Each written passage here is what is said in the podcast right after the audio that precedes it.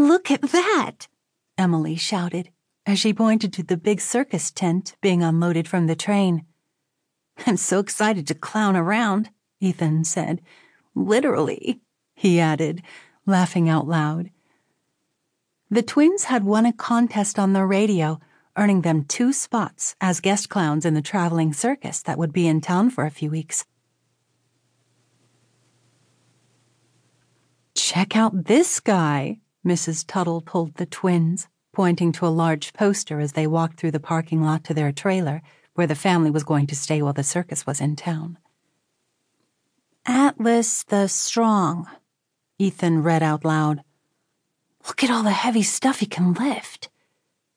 I can do that, Mr. Tuttle replied, flexing his muscles. No problem. In your dreams, said Mrs. Tuttle, lovingly poking her husband. I think Atlas has spent a little more time in the gym than you have. A clown suddenly drove up to the trailer in his tiny car. Welcome. The name's Krugy, he said to the Tuttle family. These must be the special recruits we've been waiting for. Hop on. The group drove between rows of trailers and small tents. They passed some acrobats playing a card game and a clown taking a nap. This is unacceptable, the ringmaster suddenly shouted in the distance.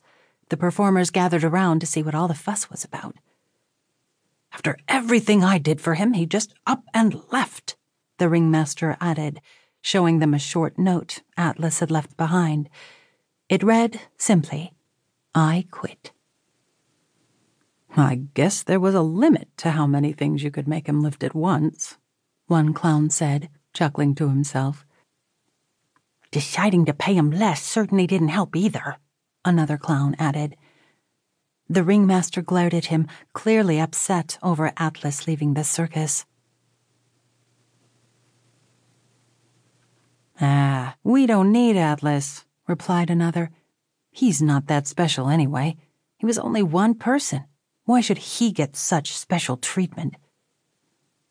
And he was a nobody when he started.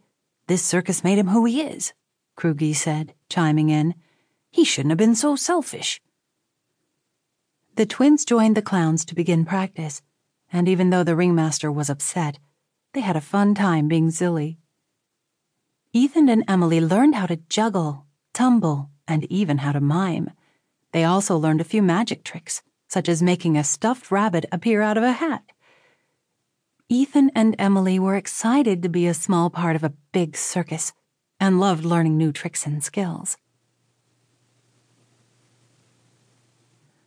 That evening, all the performers began to gather for a meeting. Some of them were worried that the circus would struggle without its main attraction. Maybe there won't be a circus at all, said a dwarf standing on a large crate. The twins recognized the stuntman as Cannonball from the posters. Atlas was the star, and now he's gone. The ringmaster jumped up on the crate. That doesn't matter he said. I'm in charge here, and we will make this circus work. The show must go on. He continued by announcing some changes, including having a parade in town the following day to spread word about the circus and encourage people to come. The twins did cartwheels during the parade as they walked alongside the other clowns the next day. They waved as they passed their mom and dad, who were cheering and taking photos. Where's Atlas? shouted a man standing near Mrs. Tuttle. I want to see Atlas, several others mumbled in agreement.